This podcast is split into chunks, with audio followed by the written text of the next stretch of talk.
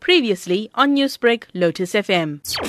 The University of KwaZulu-Natal leadership is outraged by the torching of a building on the university's Edgewood campus last night. The Vice Chancellor and Principal Professor Nana Poku says no stone will be left unturned to bring the perpetrators to book.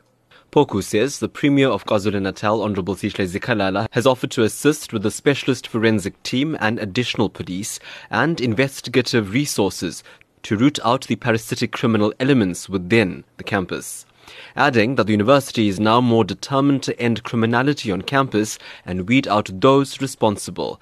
The incident did not result in any injuries or fatalities.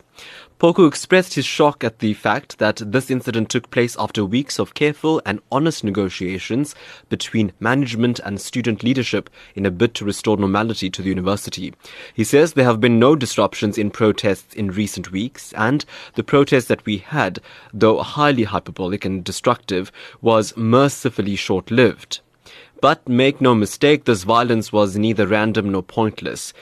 There remains factions within the university determined to turn the clock back to make corrupt practices, parasitic behavior, and murd systems work for individuals and groups at the expense of UKZN's mission. To offer but one example, the university recently removed some 2,000 individuals who have been professional students on three year degrees for eight years or more without paying fees and routinely holding the institution ransom through unrest for personal concessions.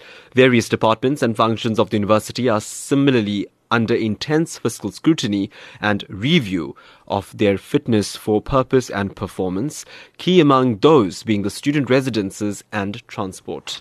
Poku says that his and his management's resolve is undiminished in the face of this appalling provocation. The the actions of the perpetrators can never be justified against the ideals of the university. He says they will continue the vital work of ensuring that the life of the university, the safety of their students and staff, and the quality of the work they do together continues to go from strength to strength. Craven cowardice will continue to be met with forthright honesty and renewed determination to serve all members of the UKZN community, Poku concludes. Newsbreak, Lotus FM, powered by SABC News.